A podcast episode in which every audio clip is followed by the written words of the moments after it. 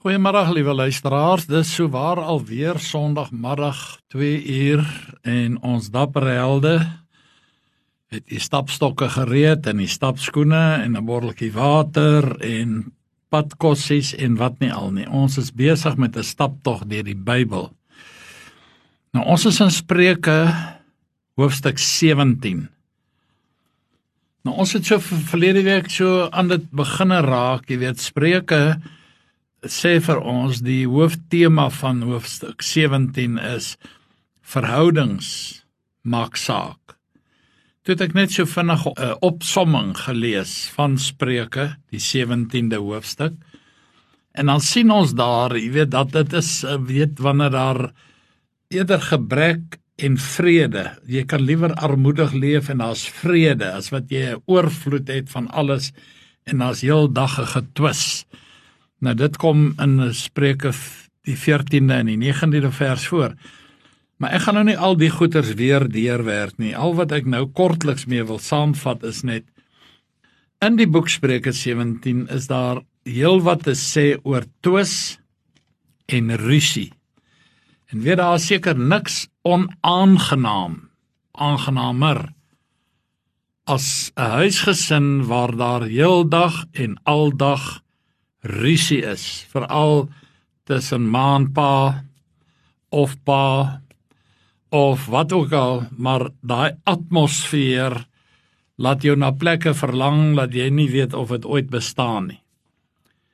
Nou lees ek in die boodskap vertaling vir u Spreuke 17 vers 1 eerder met min klaar kom en gelukkig wees as om oorvloed te hê en heeltyd te baklei. My hele wese sê amen daarop. Daar's vir my niks so wonderlik as om in vrede in jou huis te leef nie. Daar's genoeg onmin en haat en wat nie al nie in die wêreld daar buite. En uh, dis vir my wonderlik as jy die deur agter jou kan toetrek in jou eie huis en jy weet hier is rus en vrede. Ek het dit al in die verlede genoem. Dit was Spurgeon wat gesê het, jy weet daar's niks nader aan die hemel as 'n baie gelukkige huwelik en 'n huisgesin nie. En daar's niks nader aan die hel as 'n ongelukkige bekleierige huisgesin nie. En dit is waar, vriende. En dan lees ons in vers 14, ek gaan nog al die tyd oor twis en risie praat. In vers 14 lees ons ook oor hierdie gedagte want onthou ons praat oor verhoudings. Risie begin altyd klein en word dan erger en erger. Dit is soos 'n damwal. Eers is hy lekker klein en dan breek dit, dit wat keer en risie voordat dit te ver gaan. Dit breek die wal. Die raad is keer 'n risie voordat dit te ver gaan. Jy weet 'n risiko kan oor 'n kleinigheidjie begin en dan begin mense ou koeie uit die slote grawe en nou nou is dit 'n oorlog. So onnodig. Dit is so maklik om in vrede te leef. Ek het al 'n tyd gelede gesê, jy weet oorwerkte mense is baie kort van draad. En uh, ons moet maar waak vriende, laat ons rustig by die huis is mekaar waardeer ensovoorts. Wie mense beledig, lok rusie uit. Want jy weet dan begin die beledigings rondvlieg. Ken mos dit. Wie baie van homself dink word verneder en gewoonlik is dit die een wat dink ek is die meerdere in die huis. Wat begin met beledigings. Ek gaan nou nie voorbeelde noem nie. Maar dit is nou maar eenmal so. Dit is absoluut walglik onaangenaam om in 'n bekleierige opset te leef en veral om kinders groot te maak. En dan lees ons ook baie oor die wonder van familie wees. Jy weet, ons lees dit in vers 2. Ek bly vinnig weer na Spreuke 17 vers 2 Iemand wat niks het nie kan deur harde werk baie bereik. Hy kan selfs 'n hoë pos beklee en belangrike besluite neem. Dis nou alles deel van familie wees. Dan in vers 6 kleinkinders verskaf hulle oupas en oumas hoop en geluk en vreugde. Kinders wat trots is op hulle ouers staan sterk. Dis 'n wonderlike nalatenskap wat 'n mens vir jou kinders kan nalat. Al kan jy hulle nie geld en goederes gee nie, net solank hulle na ma en pa kan verwys. Hulle was die ankers in ons lewe. Dit maak dat daardie kinders standvastig in die lewe is en iets in die lewe sal bereik.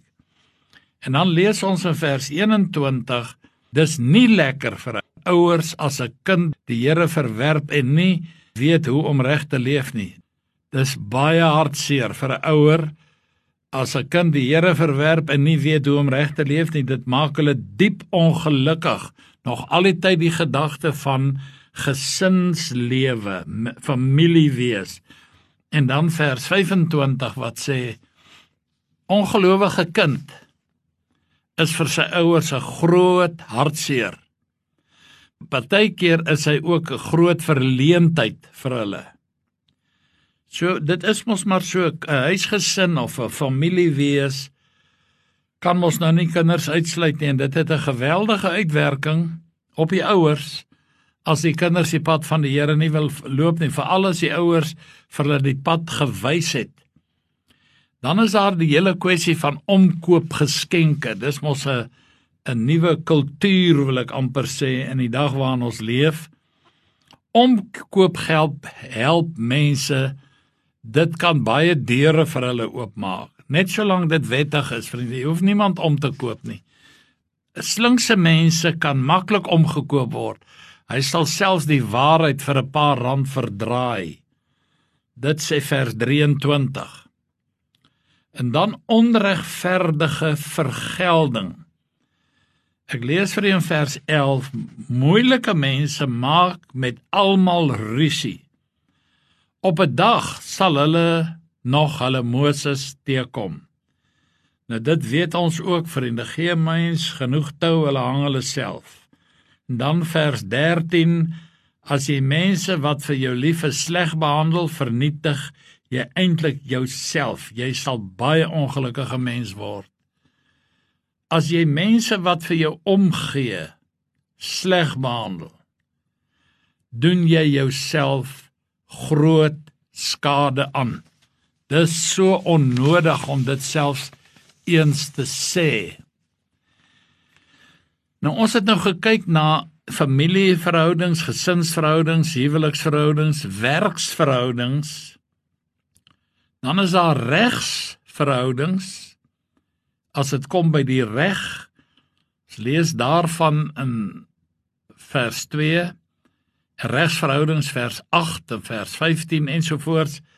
Ek gaan nou nie al daai detail in nie. Ek wil by 'n volgende hoofstuk uitkom en dit is hoofstuk 18. Jy weet in hoofstuk 17 is die tema grootliks verhoudings maak saak. Maar in hoofstuk 18 lees ons so ietsie anders. Daar staan kommunikasie maak saak. Ek wil net sê vriende, jy weet dit is die ondergang van menige verhoudings omdat daar nie kommunikasie is nie. Daar's altyd so doodse stilte, amper soos twee oorlogskepe wat by mekaar verbyvaar. Kommunikasie maak saak. Ek lees vir u Spreuke 18 die eerste vers. Hy wat homself afskei soek sy eie begeerte. Hy bestry alles wat waarlik tot voordeel strek. Dis nou daardie mense wat hulle altyd wil onttrek. Ek loop, ek vat my goed. Dis die ou vertaling wat dit sê. En dan die boodskap sê moenie selfsugtig leef nie. 'n selfsugtige mens wat net vir homself leef, soek altyd na redes om die rug op ander mense te, te draai.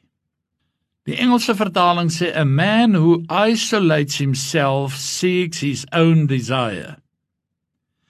Iemand wat hom of haarself van familie of vriende of 'n gemeenskap of 'n gemeente afsny gee uitdrukking aan 'n stuk selfsugtigheid in so 'n mens. So mens wys eintlik die onwilligheid om 'n klein of soms 'n groterige opoffering te maak ter wille van 'n groter saak. Maar wie daai opoffering wat hulle maak om net jouself so bietjie tweede te plaas en so bietjie ruimte te gee vir mense. 'n Opofferingkie om met mense oor die weg te kom. Nou sien ek in hierdie hoofstuk Spreuke 18 is daar 'n paar dinge wat te sê is oor kommunikasie. Dit word onder andere vergelyk met diep water. Lees vir die in Spreuke 18 vers 4. Die woorde van 'n man se mond is diep waters. 'n Stroom wat bruis, 'n fontein van wysheid. Of dit kan risie veroorsaak. Vers 6 lippe van die dwaas kom met getwis en sy mond roep na sla hulle gaan gewiks word. Jy weet ons het om ons het 'n uitdrukking jy weet 'n mens het lus gehad 'n klap hierdie ou se mond toe want hy praat nonsens. Of jou eie of ander se ondergang dit kan dit beteken Jy weet ek lees in vers 7 Die mond van die dwaas is sy ondergang en sy lippe is 'n stryk vir sy lewe.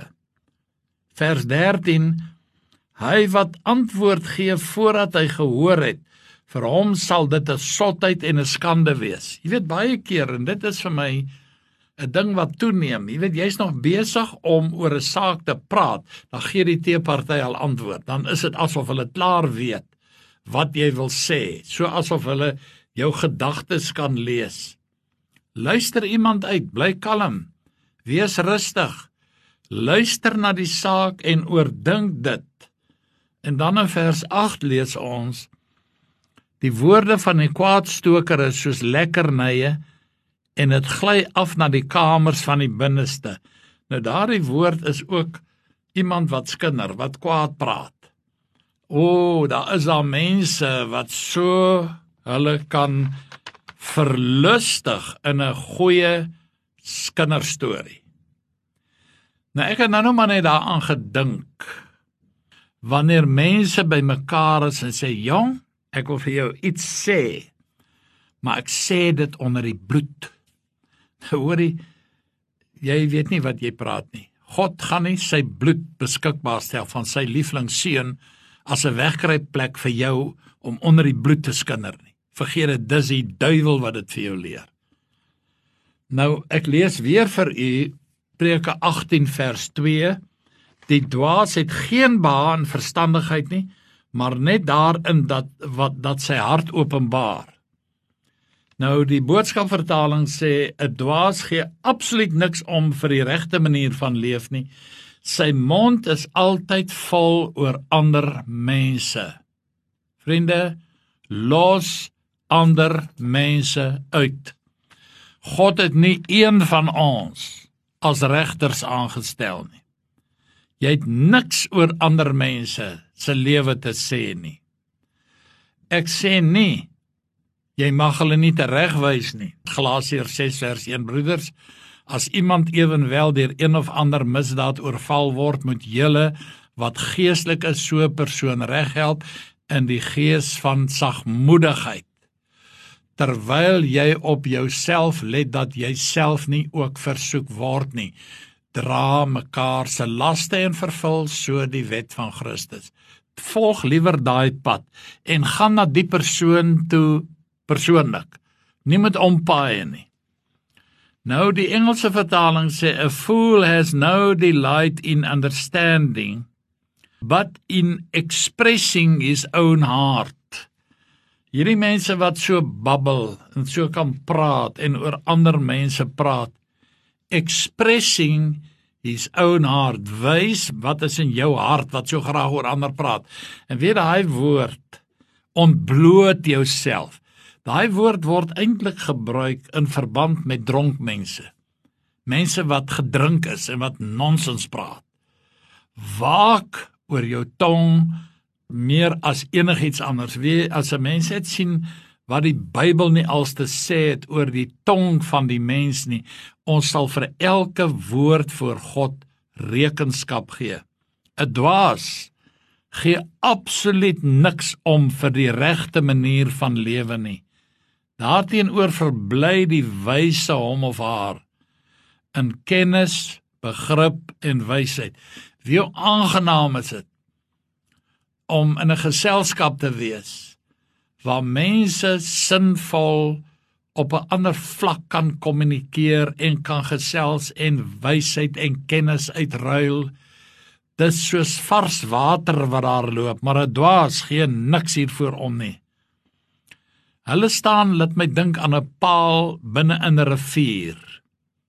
Midde in daai stroom water alles gaan by hom of haar verby. Hulle staan waar hulle staan. Iemand het eendag gesê: Dis makliker om 20 mense se redenasies of billike standpunte te hanteer as een mens se wil of hulle eie willigheid of hulle eie hardkoppigheid. 'n dwaase behaal het daarin om sy mond oor ander uit te spoel en so mens fokus op hom of haarself in plaas van op God. Dit gaan altyd oor me, myself and I. Dis die groot ek. Dis nou maar ten eenemalle 'n feit dat die meeste verwaande en dwaase mense sal nooit in 'n groep tevrede voel nie. Dit sê hy of sy nie hulle eie nonsens en leegheid kan tentoonstel nie. Ek wil weer sê daardie woord in die Engelse vertaling van expressing hulle praat laat jou dink aan dronk mense. Hulle weet nie wat hulle praat nie. Dan in Spreuke 18 vers 3 die ou vertaling lees ek as die goddelose kom kom die veragting en saam met die skande versmading. Die boodskapvertaling sê pas op vir slegte mense. Almal verag en verstoot hulle. Vriendskap met hulle bring skuldgevoelens. Jy kan nie met goddelose mense, slegte mense en daar's baie slegte mense in ons dag. Jy kan nie met hulle wil assosieer en dink dit sal maar aanvaarbaar wees vir die breër publiek nie. Nou sê die Engelse vertaling when the wicked comes contempt comes also. Met ander woorde veragting. As daar 'n klomp goddelose mense by jou opdaag of jy tussen hulle kan jy dadelik weet die breër gemeenskap sal hierdie klomp verag. And with dishonor comes reproach. Nou ek sê, jy weet dit het niks met snobisme te doen nie. Moenie dink jy's beter as ander nie, maar Here, ons is anders. Ons is weergebore, ons is kinders van God. Ons is kinders van die lig en hierdie mense is kinders van die duisternis. Ons veroordeel niemand nie, maar hulle leefwyse sê dit vir ons. As slegte mense opdaag dan daag veragting ook op. Dis 'n atmosfeer of dis 'n dis 'n gees wat hierdie mense met hulle saamdra. Dit is maar net 'n feit vriende. Jy weet die Here gee mos maar vir 'n mens geestelike voelhorings. En dan kom jy in sekere geselskap, hoor jy dit is asof jy dit met 'n mes kan sny. God verag mense wat ander verag. Daar is mos 'n spreekwoord wat sê meng jou met die semels dan vrede die varke jou. Kies jou vriende en jou geselskap baie baie versigtig. Jy sal aan jou vriende geken word. Dit is mos die deel van kindergroot maak, kinders opgroei. Sê vir hulle, hoor hierse onthou net jy sal aan jou vriende geken word. Wie's jou vriende? Daar's 'n spreek wat sê: "Wys my jou vriende, dan weet wys ek jou wie is jy." Waak teen snobisme, vriende. Dit is nie nodig om opgeligte oë te kyk, lyk like asof jy 'n facelift gehad het nie. Sien nodig nie. Jy hoef nie neer te kyk op mense nie. Maar jy mag jou geselskap kies. Stap liewer weg sonder om nou 'n issue daarvan te maak, verskoon die woord. En dan lees ons in die 4de vers: Die woorde van die man se mond is diep waters, 'n stroom wat druis, 'n fontein van wysheid. Nou 'n gelowige se woorde is soos 'n borrelende fontein, sê die de boodskap vertaling. Dit bemoedig mense. Dit troos hulle. Dit wys hulle die regte pad aan. The words of a man's mouth are deep waters. The well spring of wisdom is a flowing brook. Dis 'n vloeiende fontein of 'n vloeiende bruisende stroompie. Die woorde van 'n mens se mond is diep waters.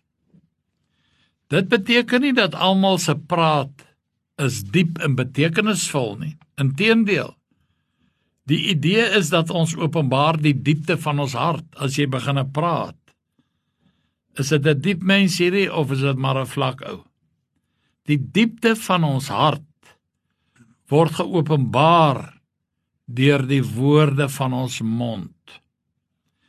En net so onwyse woorde al borrel dit by jou uit. Maar as onwyse woorde, wys dit net hoe leeg en hoe vlak jy is. Nou hier is die betekenis dat 'n wyse mens se uitsprake is soos diep water.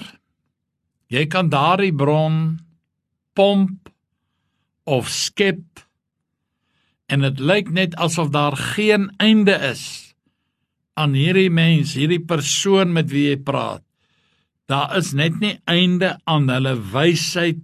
Dit is soos 'n bruisende stroom, dis 'n fontein van 'n mens se wese en daardie wese is gewortel in wysheid en dit sal uitborrel deur sy woorde. Weet jy ook hierdie gedagte oordink het ek onwillekeurig teruggedink aan my kweekskool dae. Die ou dokter Bakkeberg, hy's al jare oorlede. Hy het altyd vir ons gesê: "Waak net as jy moet iets sê, sorg dat jy uit 'n diep emmer skep." Daar moet diepte wees. In Spreuke 18 vers 5 staan daar om vir die goddelose partydig te wees, om die regverdige in die gereg weg te stoot is nie goed nie. Nou dit is verskriklik wanneer 'n skuldige vrygespreek word. Weet dit is iets wat ek dink ons almal ontstel.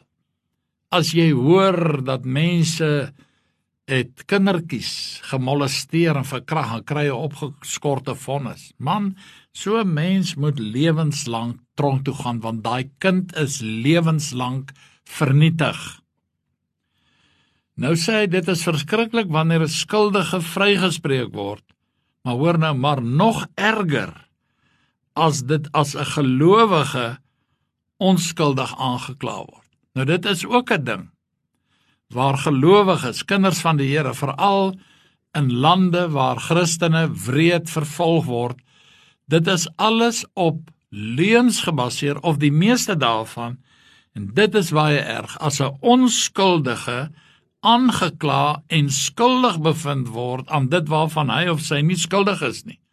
It is not good to show partiality to the wicked or to overthrow the righteous in judgment.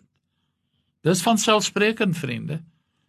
Jy weet vir 'n persoon met 'n morele kompas wat die reguit pad loop, is dit mos net dood logies dat jy sal in so 'n situasie sal jy nie partydig word nie. Jy weet dis 'n sondige mens, hulle sal hulle mantel draai, hulle sal net met 'n by motief byvoorbeeld en ek sê nie almal is boos wat nou vir iemand in die bres staan nie. Maar jy weet teenoor 'n sondige mens kom ons sê simpatie te wil wys. Is dikwels misplaaste bejammering. Jy weet jy ken nie die feite nie. Of miskien is dit uit 'n begeerte om die mense wat toe kyk om hulle goed te laat voel, the people pleasers. Ag ek gaan nou maar vir hierdie oue woord doen, jy weet dan die familie en die wat raar rond staan, hulle gaan van my hou daarna of Miskien 'n omkoopgeldjie of 'n omkoopgeskenkie pad vorentoe. Ek krap jou rug en jy krap my rug. Vriende, in regsaake behoort 'n mens altyd onpartydig op te tree. Moenie dat die beskuldigde se rykdom of sy invloed of sy status of sy amp jou gedagtes gevange neem nie. Vergeet die persoon en fokus op die saak en kyk wat is die feite van die saak. Ek was baie in my lewe kom ek nou met huweliksberading gaan doen nou jy weet ek ag ek kan vir u voorbeelde vertel hierdie vrou kom en sy kla by my oor haar man en hulle sê die vreeslikste goed sê sy En uh, ek sê nee, maar ek moet die man gaan sien. Jy weet jy is so opgewerk. Jy voel as ek daar instap en ek sien kans vir hom gaan ek hom dalk 'n pak slag gee. Nou kom ek en nou sê baie rustig sê die ou vir my maar hoorie so, dit sê jy vertel haar kant van die saak. Wat dit sê aan my gedoen. En toe is dit so erg dat ek haar 'n pak slag wou gee. Nou sê hulle ja, maar jy jy vat haar kant dan sê ek nee, jy weet 'n saak het altyd drie kante. Dis jou kant en haar kant en die regte kant. En ek gaan staan by die regte kant. Daar ons kan nie almal reg wees nie. Jy's verkeerd, sy's verkeerd. Kom ons kyk wat wat verwag die Here van ons. En dan gebruik ons dit as 'n maatstaf. Maar dan kom ons by Spreuke 18 vers 6.